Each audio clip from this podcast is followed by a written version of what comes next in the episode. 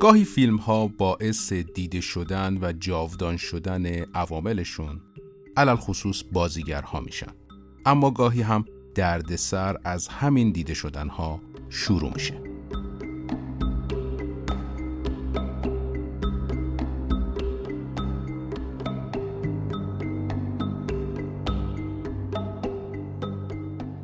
حامی مالی این قسمت از رادیو سانسور یکی از نماینده های بیمه ایران، یعنی نمایندگی خانم صابری نیاکی هست، اما با یه تفاوت عمده نسبت به بقیه دفاتر بیمه. حالا چرا؟ چون خودش به نوعی از جنس سینماست. اگه بخوایم به یه دفتر برای بیمه اعتماد بکنیم، باید به رزومش نگاهی بندازیم. بسیاری از بیمه های عوامل تولید و تجهیزات فیلمبرداری با ابتکار این نمایندگی و برای اولین بار در کشور محقق شده. شاید اگه بخوایم از اعتبار این دفتر صحبت بکنیم، همین بس که سالهای سال به عنوان مشاور خانه سینما انواع خدمات بیمه‌ای و درمانی کلیه اعضای خانه سینما و بسیاری از پروژه‌های بیادموندنی سینمایی محصول حمایت و همکاری این دفتره. پروژه‌هایی مثل جدایی نادر از سیمین، یه حب قند، قاتل وحشی، در دنیای تو ساعت چند است و کلی پروژه معتبر دیگه، و این فقط بخشی از فعالیت‌های دفتر بیمه صابریه. شما میتونید انواع بیمه‌های دیگر رو با شرایط مطلوب در اسرع وقت دریافت بکنید. بیمه ایران، نمایندگی صابری.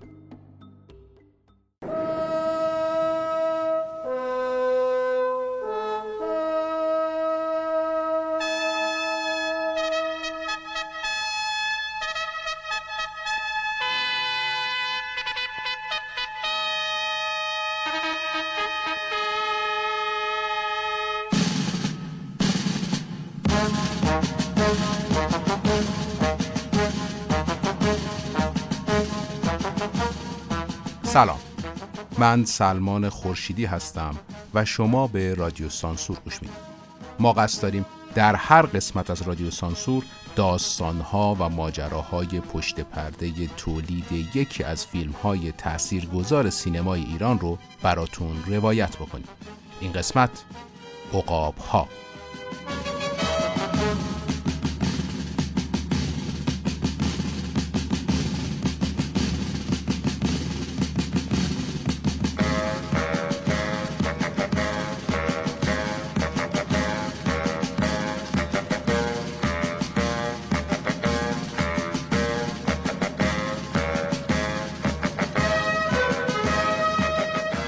در 31 شهریور سال 1359 برابر با 22 سپتامبر سال 1980 درگیری‌های پراکنده مرزی ایران و عراق با یورش همزمان نیروی هوایی عراق به 10 فرودگاه نظامی و غیر نظامی ایران شروع میشه. صدام قصد داشت به شیوه جنگ اسرائیل با مصر از عنصر غافلگیری استفاده بکنه و در کمتر از 24 ساعت نیروی هوایی ایران رو فلج بکنه. در اون زمان با سرپرستی فرمانده وقت نیروی هوایی سرهنگ فکوری تصمیم به اقدامی متقابل میگیرن. عملیاتی که بزرگترین عملیات نیروی هوایی ارتش ایران محسوب میشه. در این عملیات 200 فروند هواپیما شرکت داشتند که 160 تاشون به شکل مستقیم و 60 تاشون کار پشتیبانی رو در عملیات انجام میدادن. اگه بخواید بیشتر بدونید که این عملیات چطور انجام میشده، باید خلاصه بهتون بگم که اول فانتوم‌های پایگاه هوایی همدان پرواز می‌کردن و وارد خاک عراق می‌شدن. 2 دقیقه بعد فانتوم‌های پایگاه هوایی تهران عملیاتشون شروع می‌شد و با سوختگیری هوایی به اهداف خودشون حمله می‌کردن. 2 دقیقه بعد فانتوم‌های پایگاه هوایی بوشهر حرکت می‌کردن و اینام با سوختگیری هوایی به سمت مرز عراق می‌رفتن. در همین زمان F-5 های پایگاه هوایی تبریز و دسفول پرواز میکردن و اهداف مشخص خودشون رو بمبارون میکردن. به موازات F-14 ها از پایگاه هوایی اصفهان کار پشتیبانی عملیات رو از پشت مرزها به عهده داشتن. این بخشی از داستانیه که بنمایه فیلم سینمایی عقابها میشه. داستان دیگه هم وجود داره که جلوتر بهش اشاره خواهم کرد. این عملیات که صحبتشو کردیم معروف بوده به عملیات کمان 99 که نقلی هم درباره این اسم هست که شبیه کمان آرش از مرزهای ایران دفاع می کرده و عدد 99 هم تعداد صفحات این عملیات بوده. اما این فیلم عقابها محصول چه کسیه؟ ما چندین بار در طول اپیزودها از مرحوم ساموئل خاچیکیان اسم بردیم و از تأثیرش بر سینمای ایران گفتیم. اما اینجا چون اولین فیلمی هست که از جناب خاچیکیان روایت می‌کنیم، کمی بیشتر به پیشینه و بیوگرافی ایشون می‌پردازیم. بچه‌ها خوشبختانه شما از تجربه کافی برای این SM برخوردارید. با توجه به اینکه در جریان چگونگی مأموریت قرار گرفتید، حدود 40 دقیقه به زمان استارت مونده. بد نیست یک بریف کوتاه در مورد مشخصات هدف انجام بشه تا اگر چیزی رو جا انداختیم گفته بشه. چک‌های داخلی و خارجی رو طبق چک لیست انجام بدیم. فقط در چک‌های خارجی توجه کنید که فیوز موشک‌ها رو حتما چک کنید. زمان استارت 20 دقیقه قبل از تیک آف. برای تیک آف فقط 54 ثانیه. رأس ساعت 5:40 استارت می‌زنیم. شماره 2 جناب سرگرد کمالی بال چپ روی خط وسط. شماره 3 سروان امینی با فاصله مناسب از شماره 2 سمت چپ باند. شماره 4 سطفان کریمی با فاصله مناسب بین 1 و 2 و شماره 5 سطفان 1 پارسا هم رزرو هستند. نقطه شماره 4 را اگر دقت کنید درست روی خط مرزی قرار گرفته. در این نقطه با گفتن رمز عقابها مهمات رو مسلح میکنیم. تنها چیزی که در این مأموریت ارزش حیاتی داره سکوت مطلق رادیویی، مگر در موارد اضطراری که اونم نمیشه کاریش کرد. اگر اشکالی در هوابر کسی پیش اومد برمیگرده خونه. حتی اگر یک فروند هم باقی بمونه این مأموریت باید انجام بشه. ساموئل خاچیکیان متولد سال 1302 بوده، کسی که اون رو به استاد دلهره یا هیچکاک ایران میشناختن. خاچیکیان در تبریز به دنیا میاد. پدرش دانش آموخته زبان و ادبیات و از نمایندگان اولین مجلس ارمنستان بوده. بعد از انقلاب اکتبر روسیه به ایران میان و سیاست رو رها میکنه و به فروش فرش و قالی رو میاره. ساموئل سومین فرزند این خانواده است و اولین بارقه‌های هنری در 9 سالگی با شعری به نام زندان در اون هویدا میشه. با شروع تحولات سیاسی در تبریز خانواده خاچیکیان به تهران مهاجرت میکنه. اینجا ساموئل 20 سالشه. ساموئل که پیشتر در تبریز تجربه تئاتر و روی صحنه رفتن رو داشته، با تعدادی از همکیشانش گروه تئاتری جوانان ارامنه رو به وجود میاره. اولین اجرای این گروه نمایشنامه‌ای از خود ساموئل خاچیکیان به نام سارا بوده. سال 1330 خاچیکیان با استودیو دیانا آشنا میشه و سینمای خاچیکیان از سال 1331 و با فیلم بازگشت شروع میشه. فیلمی که در پاییز سال 32 رنگ پرده رو به خودش میبینه. بعد از اون خاچیکیان فیلم دختری از شیراز رو باز هم با همون استودیو دیانا کار میکنه. موفقیت این فیلم خاچیکیان رو به اهالی سینمای اون روز معرفی میکنه. دختری از شیراز در 84 شب اکران در سینماهای دیانا، پارک و مایاک میتونه به فروش 4 میلیون ریال برسه که خب اون موقع بسیار قابل توجه بوده. جالب بدونید که این فیلم جزو اولین فیلماییه که براش آنونس تهیه میشه. آنونس رو هم خود ساموئل خاچیکیان تدوین میکنه. خاچیکیان میگه وقتی که پیشنهاد ساخت آنونس رو به آیه خاچاتوریان مدیر دیانا فیلم داد، چندان موافق نبود اما مخالفتی هم نکرد. با همین انگیزه ساموئل کارش رو روی آنونس فیلم شروع میکنه. ساموئل با صحنه‌های مهیج آنونس رو آغاز میکنه، بعد ریتم رو کند میکنه، با صحنه‌های احساسی و سپس با ریتم بالا کار رو تمام میکنه. این شیوه تدوین تا مدت‌ها الگوی ساخت آنونس‌های فیلم در سینمای ایران بوده و این خودش نشون میده که چقدر خاچیکیان اثرگذار بوده بر سینمای ایران. جلوتر اشاره میکنم اما خاچیکیان نه به عنوان یک کارگردان بلکه در تدوین، نورپردازی و حتی فیلمبرداری هم فعالیت میکرده و تسلطش بر این فنون رو میشه از اولین آثارش دید.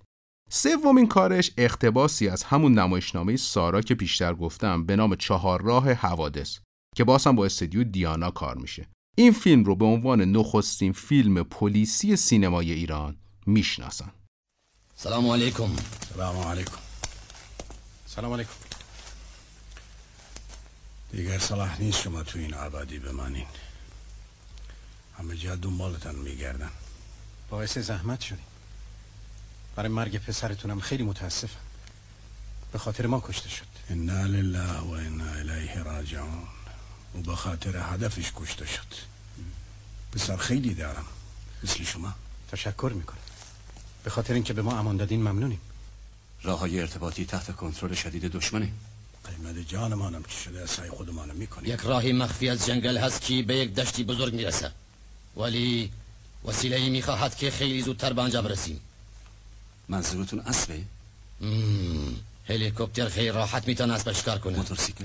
من هم دارم. شما هم سوار میشیم.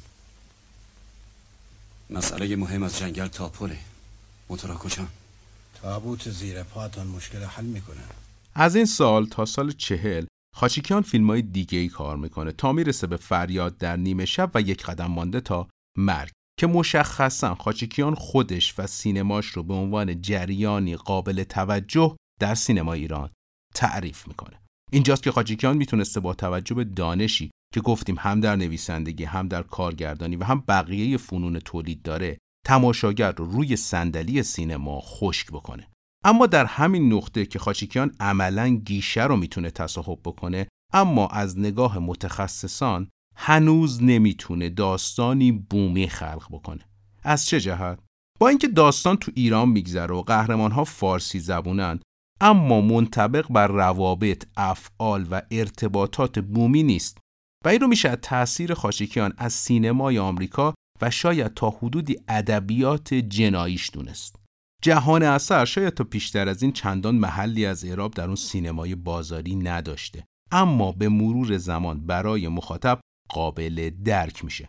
عنصری که بسیار در رصد سینمای خاچیکیان مورد اهمیته و میتونیم یکی از عوامل نزول سینمای ساموئل خاچیکیان بدونیمش. بعد خاچیکیان با فیلمسازی مسیرش رو ادامه میده تا شوک‌هایی که ابتدا فیلم فارسی با گنج قارون و بعد هم موجنا با قیصر به سینمای ایران وارد میکنه و به نوعی سلیقه‌ها رو تغییر میده. اینجاست که سینمای خاچیکیان از رونق تا حدودی میافته. یه نکته اگه بخوام در رابطه با این بازه زمانی بگم، اگه یادتون باشه ما از فیلم خداحافظ تهران در اپیزود قیصر گفتیم که نقطه آشنایی کیمیایی دستیار خاچیکیان و بهروز وثوقی به عنوان بازیگر بوده و میشه ازش به عنوان جرقه‌های اولیه شکلگیری گروه قیصر یاد کرد. سر تدوین همین فیلم خاچیکیان چندین روز به خونه نمیره بدون اینکه به کسی اطلاع بده و متمرکز بر کارش بوده. گویا خبر اشتباهی به مادرش میدن که ساموئل سر صحنه دچار سانحه شده و مادرشون سکته میکنه. همین سکته منجر به فوت مادر ساموئل خاچیکیان میشه. البته خاچیکیان در طول مسیر فیلمسازیش پیش از انقلاب به سراغ فیلم فارسی هم رفت و کارنامش خالی از این آثار نیست، اگرچه به شکل واضحی با سلیقه خود خاچیکیان فاصله داره، اما به هر جهت چنین تجربه هایی رو هم در تولید داره. به علاوه خاچیکیان پیش از انقلاب در انتخاب تهیه کننده آثارش بسیار موفق عمل می‌کرده و با بهره‌گیری از حضور افرادی مثل خاچاتوریان و میساقیه چه در تولید و امکانات و عواملی که نیاز داشته و چه در پخش و تبلیغات و حتی انتخاب سینماهایی که اکران فیلم رو بر عهده می‌گرفتن، میتونست تأثیر قابل توجهی در فروش کاراش بذاره. در دهه 50 خاچیکیان فیلم‌های بسیاری رو می‌سازه که دیگه اون موفقیت‌های پیشین براشون اتفاق نمی‌افته، چه از لحاظ هنری و چه اقتصادی. در همین دهه است که خاچیکیان سازمان سینمایی مشعل رو افتتاح می‌کنه و این همزمان با فیلم دیوار شیشه‌ای هست که با سرمایه خود خاچیکیان تهیه و تولید میشه. بعد از انقلاب خاچیکیان اول سراغ پروژه انفجار میره و بعد از اون در چند فیلم مختلف در سمت تدوینگر حضور پیدا میکنه که ارتباطش با سینما قطع نشه تا سال 1363 و همین پروژه عقابها.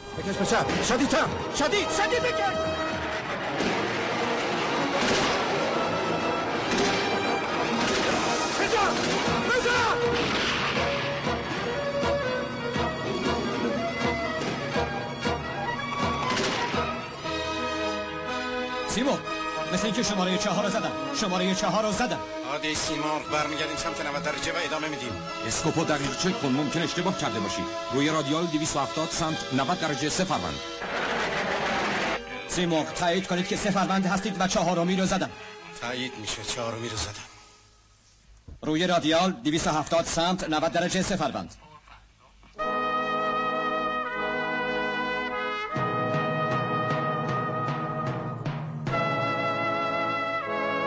حالا بگم براتون از فیلمنامه کار.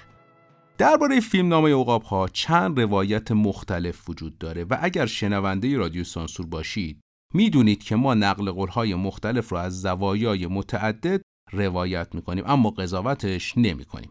آیه مزینانی تهیه کننده و همچنین مدیر فیلمبرداری این پروژه میگن که فیلمنامه اولیه رو از آقای خاچیکیان دریافت کردن و بعد اون رو به مهدی فخیمزاده که در همون زمان با آیه مزینانی فیلم فرار رو میساختن داده که نسخه نهایی کار رو بنویسه. خود آقای فخیمزاده میگن که آقای علی مزینانی فیلمنامه عقابها رو بهشون داده و گفته بخون چون میخوایم که تو نقش اصلی رو بازی کنی. اینجا منظورمون نقشیه که نصیب آقای سعید راد میشه. فخیمزاده با دیدن اسم ساموئل خاچیکیان نظرش جلب میشه و اینجا اشاره میکنیم که این نسخه یعنی نسخه اولیه فیلمنامه به قلم آقای مسعود بهنود بوده. اینجا فخیمزاده با استفاده از کتاب سقوط در 41مین پرواز کار رو منسجم میکنه. این کتاب یعنی سقوط در 41مین پرواز به قلم سرگرد خلمان یدالله شریفی راد است و مجموعه‌ای از خاطرات ایشون و پروازهایی که داشتن و اتفاقات موازیش که یه بخشیش رو هم شما در فیلم عقابها میبینید. اینجا فخیمزاده اشاره میکنه که اون پیشنهاد نقش اول رو به این دلیل رد کرده که واهمه این رو داشته که ممکنه بازیش در عقابها به قیمت ممنوع الکاریش تموم بشه. این نکته قابل توجهه و بعداً باز هم بهش برمیگردیم. اما در نهایت آقای مهدی فخیمزاده به مزینانی میگه که بازی نخواهد کرد و همچنین انگیزه اولیش رو برای کار رو فیلمنامه از دست میده. به گفته آقای فخیمزاده ایشون سناریو رو به دستیارشون آقای یوسفی میدن که نهاییش بکنه. در حال حاضر هم در تیتراژ ما اسم آقای یوسفی رو به عنوان نویسنده نهایی فیلمنامه میبینیم. اما جناب مسعود بهنود درباره نسخه اولیه میگن که ایده و طرح از جانب آقای ساموئل خاچیکیان مطرح شده و کار گسترش فیلمنامه با ایشون بوده و احتمالاً این نسخه گسترش یافته همون نسخه‌ایه که از طریق آقای مزینانی به جناب فخیمزاده و سپس یوسفی میرسه. یکی از اسمهایی که بدون شک فیلم عقابها بهش مدیون مرحوم امیر قویدل. ایشون در بسیاری از کارها پیش از انقلاب همراه و دستیار ساموئل خاچیکیان بودن. اگرچه آقای قویدل خودشون هم فیلم‌های مثل رخساره و ترن و میرزا کوچک‌خان رو در کارنامه دارن. لازم به ذکر که آقای امیر قویدل پدر راما قویدل کارگردان سینما و تلویزیون هستن. امیر قویدل بار مهمی تو این پروژه به دوش میکشه تا جایی که بخشی از سکانس‌های کار رو در عقابها حتی کارگردانی میکنه. خاچیکیان، قویدل و علی مزینانی که یکی از تهیه کننده‌های این پروژه است، از پیش از انقلاب تجربه‌های مشترکی رو با هم داشتن و همین آشنایی به شکل‌گیری این پروژه در ابتدا بسیار کمک میکنه.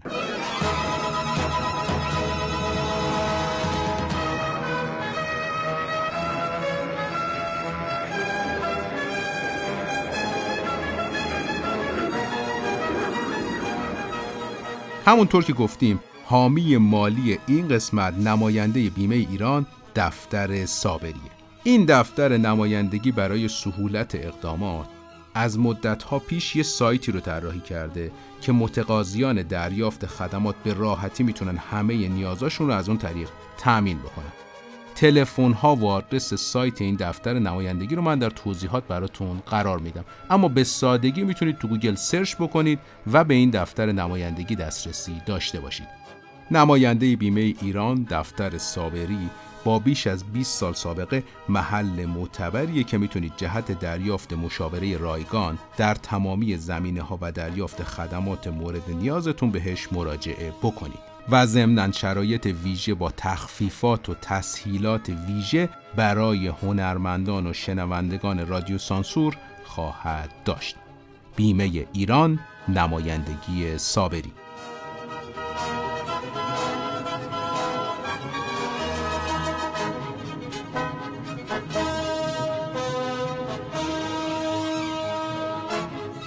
اما از بازیگرها بگیم. آیه جمشید هاشمپور یا جمشید آریا اولین حضور رو جلوی دوربین با ساموئل خاچیکیان و در فیلم جهنم سفید تجربه میکنه. اون کمتر از 10 تا فیلم پیش از انقلاب در کارنامه داره و بعد از انقلاب با فیلم خط قرمز مسعود کیمیایی دوباره به سینما برمیگرده. اگه یادتون باشه ما در اپیزود فیلم شب 29 گفتیم که حمید رخشانی میخواست ابتدا با هاشمپور قرارداد ببنده و اون زمان هاشمپور ممنوع کار بوده. تلاش‌هایی را انجام میده برای رفع این ممنوع کاری. دقت کنید اون ممنوع شدن فعالیت‌ها از همین پروژه عقابها کلید میخوره و هاشمپور در فاصله کوتاهی بعد از فیلم یوز پلنگ آقای خاچیکیان دیگه مجاز به فعالیت نبوده. احمد حق پرست راد در سینما معروف به سعید راد. اسم شناسنامه ایش احمده و چون اسم برادرشون حمید بوده اون رو هم سعید صدا می‌زدن و فامیلی هم برای اینکه راحت‌تر تلفظ بشه تبدیل به راد میشه. سعید راد میگه ساموئل خاچیکیان رو دیده بودم و به عنوان یک کارگردان مطرح میشناختمش. وقتی علی مزینانی تهیه کننده کار این نقش رو پیشنهاد کرد، ابتدا وقتی دیدم کار با محوریت خلبان هاست جا خوردم، اما معتقدم شانس من بوده که این نقش رو بازی کردم. آقای راد هم در خط قرمز آقای کیمیایی نقش بازی کردن و بعد از انقلاب در 8 فیلم بازی میکنن که 8میش همین فیلم عقابهاست. سعید راد بعد از این فیلم ممنوع تصویر میشه. البته تو پرانتز بگم که این کلمه ممنوع تصویر یه جورای غلط مصطلحه، اما خب میتونه منظور ما رو انتقال بده و شاید مترادفاش این بار معنایی رو نداشته باشه. اما نه درباره ممنوع کاری آقای راد و نه آقای هاشمپور هیچ وقت توضیح مشخصی داده نشد. اما میشه ترس از روی کار اومدن قهرمان‌های پیش از انقلاب در اون دوره و شاید نگاه‌های تنگ نظرانه رو مهمترین دلایلش دونست. راد بعد از درخشش در این فیلم دیگه اجازه فعالیت در سینما پیدا نمی‌کنه و از ایران میره تا سال 78 که به ایران برمیگرده و در دوئل آقای درویش بازی میکنه. البته تو همین دوران هم راد تلاش‌هایی برای بازگشت به سینما انجام میده که خب موفق نمیشه تا کار آقای درویش. این فیلم اولین حضور رضا رویگری در سینماست. رویگری به خاچیکیان معرفی میشه و این نقش رو به دست میاره. این ورود باعث میشه که بعدتر رویگری در فیلم‌های دیگه‌ای مثل کانیمانگا، شب 29، اجاره نشین‌ها، بوتیک و کلی فیلم دیگه حضور پیدا بکنه. برگشتی؟ الو، تو کجا موندی مرداد؟ سلام عرض کردم خانم درخشان. من سرهنگ رضایی، فرمانده عملیات پایگاه هستم. در مأموریتی که مهرداد امروز انجام داد، در خاک دشمن نزدیک یکی از پاسگاه‌های مرزی با چند فرمانده از هواپیماهای دشمن درگیر شده و بعد از سرنگون کردن 4 فرمانده از هواپیماهای دشمن متاسفانه خودش سقوط کرد.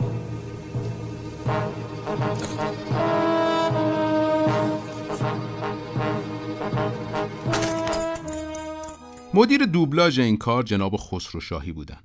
به جای آقای راد آقای اسماعیلی گویندگی کردند. ایرج ناظریان دوبلور جمشید هاشمپور بوده و خود جناب خسروشاهی هم به جای آقای رویگری گویندگی کردند.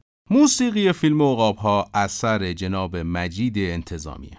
آقای انتظامی همونطور که میدونیم فرزند مرحوم عزت الله انتظامی هستند. ایشون متولد سال 26 و فارغ التحصیل از کنسرواتوار برلین. ایشون موسیقی فیلم‌های مهمی در تاریخ سینما ایران مثل بوی پیراهن یوسف، دوئل، شب 29، بایسیکل ران، اعتراض، من ترانه 15 سالم رو در کارنامه دارن. به گفته آقای انتظامی ابتدا اصلا قرار نبوده برای این فیلم موسیقی بسازن و می‌خواستن از موسیقی‌های انتخابی و آوا استفاده بکنن. اما نهایتاً تصمیم میشه که موسیقی برای کار ساخته بشه و این مسئولیت برگردن آقای انتظامی قرار میگیره. فیلم برداری این کار حدود 3 ماه طول میکشه و محل فیلم برداری در طالقان و پایگاه یکم شکاری در پشت فرودگاه مهرآباد بوده. جالبه بدونید که صحنه های مربوط به تشییع جنازه در فیلم که در پایگاه یکم شکاری انجام میشه واقعی بوده. یعنی تابوت ها مربوط به خلبانان شهیدی بوده که به تازگی به شهادت رسیده بودند. اسلحه ها هم همشون حقیقی بودن و مجموعاً 150 قبض سلاح جنگی به گروه تحویل میشه. اون فانتوم هایی هم که شما در عقابها میبینید که خلبانا سوارش میشن در واقع هواپیماهای از رده خارجه که اونا رو بکسل میکردن و برای این فیلم بازسازی شده بودن و امکان حرکت مستقل نداشتن. اون صحنه‌ای هم که از بالا می‌بینید امیر قویدل با هلیکوپتر رو هواپیما گرفته. جالبه که اینقدر فیلمبرداری این پلان‌ها پیچیده بوده که امیر قویدل دوره چتر بازی می‌بینه و وقتی در ارتفاع بالا در هواپیما یا هلیکوپتر رو باز می‌کردن، ایشون مجهز به چتر نجات بوده که احتمالاً اگر در اثر سانحه بیرون پرتاب شد بتونه خودش رو به سلامت به زمین برسونه. مدیر فیلمبرداری کار در تیتراژ جناب علی مزینانی برادر منصور مزینانی و یکی از تهیه کننده های کاره. اما حضور پررنگ امیر قویدل پشت دوربین غیر قابل انکاره و البته خود آقای قویدل چند جا اشاره کردن که خودشون مدیر فیلمبرداری بودن. خاچیکیان از اونجایی که خودش تدوین کار رو به عهده داشته امکان استفاده تمام و کمال از هواپیماها رو نداشته. پس پای میز تدوین نیاز به یک آرشیو بسیار خوب از تصاویر متنوع بوده، از هواپیماهای روی زمین و هوا و مشابه هواپیماهای اسقاطی که تو فیلم بوده بگیر تا انفجارهای متعدد.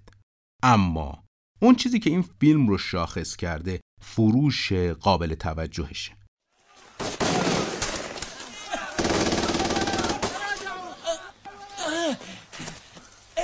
تو حالت خوبه سروان؟ مسئله نیست. تو کی هستی؟ من تکاور هستم، افسر یکی از گردان‌های شناسایی. وقتی از هواپیما پریدی بیرون من دیدمت. نامردابت جوری زدنم. پام بیست باید از چیه؟ پام بیست کمکت میکنم. بلند شو بلند شو.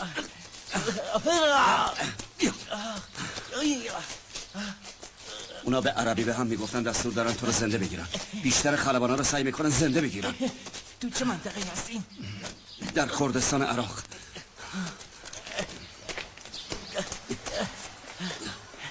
اسمتو نگفتی؟ جمشید پویا سروان. بیا. این فیلم با توجه به اسناد گوناگون پرفروش در این فیلم سینمای ایرانه که طولانی ترین زمان اکران رو هم داشته. اگه بخوایم یکم دقیق تر بگیم، عقابها به گواه آمار پرمخاطب ترین فیلم تاریخ سینمای ایرانه. فیلمی که کمتر از 20% جمعیت اون روزهای ایران روی پرده تماشاش کردن. این فیلم سال 64 اکران میشه و طبق گزارش سازمان سینمایی 10 میلیون بلیت براش فروخته میشه. خب شما این عدد رو ضرب در قیمت بلیت در حال حاضر بکنید، میبینید که رسیدن به این فروش در این دوران شبیه به یک رویاست. یعنی این فیلم با نرخ بلیت سال 99 میتونسته یه چیزی هول و هوش 220 میلیارد بفروشه. اگرچه این تبدیل قیمت با توجه به شرایط مختلف اجتماعی و فرهنگی و رقبا و کلی پارامتر دیگه به هیچ وجه دقیق نیست، اما خب نمیشه واقعا میزان تاثیرگذاری و از نگاهی نوبودن این فیلم برای اون دوران رو انکار کرد. از سال 64 تا سال 85 این فیلم در تهران و شهرستانها اکران میشه و تا سالها وقتی سینماها فیلم برای اکران نداشتن دوباره عقابها اکران میکردن و مردم هم میرفتن میدیدن که در نوع خودش جالب توجهه. جالبه که این فیلم در دوره اکران میشه که هنوز دسته‌بندی به نام سینمای دفاع مقدس اصلا وجود نداشته و سالها بعد این دسته‌بندی ابزاری برای تمایز فیلم ها میشه و بدون شک یکی از مهمترین فیلم های این گونه به حساب میاد. اما جناب خاچیکیان بعد از عقابها و فروش موفقش به سراغ ساخت فیلم یوس پلنگ میره، فیلمی که بعد از اون جمشید هاشمپور دیگه اجازه فعالیت نداره.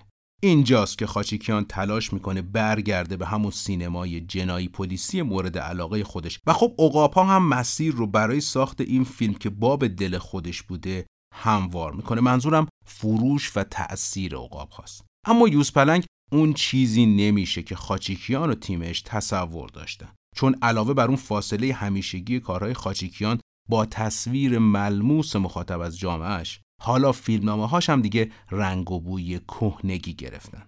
خاچیکیان بعد سراغ فیلم چاوش میره. سال 69 در کدیر نوشهر فیلم برداریش میکنه. بعد مردی در آینه رو تولید میکنه و بعدش هم سال 72 بلوف. خاچیکیان بعد از دهه 60 یاران فیلم رو تأسیس میکنه که خودش هم در جریان تهیه فیلم‌ها همکاری میکنه. به علاوه اگه رصد کنید میبینید که خاچیکیان در دوره‌ای که همه سعی می‌کردن گروه خودشون رو برای تولید داشته باشن و به نوعی آجر روی آجر برای تولید مداوم بذارن، با تهیه کننده های مختلفی کار میکنه که شاید مهمترین دلیلش عدم موفقیت فیلمهاش برای ایجاد چرخه اقتصادی، یا اگه بخوام راحت بگم شکست در بازگردوندن سرمایه اولیش بوده.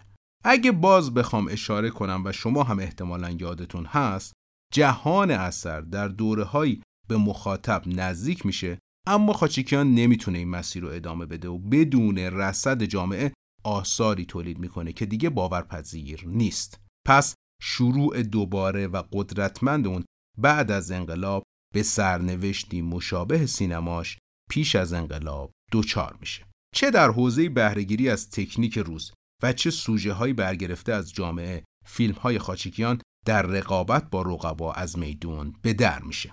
خاچیکیان سال 77 پیش تولید کاری به نام شک رو با فیلمنامه جناب داوود مبسقی آغاز میکنه. اگه یادتون باشه در اپیزود شب 29 جناب مبسقی میهمان ما بودن و از تعامل و ارتباطشون با جناب خاچیکیان گفتن.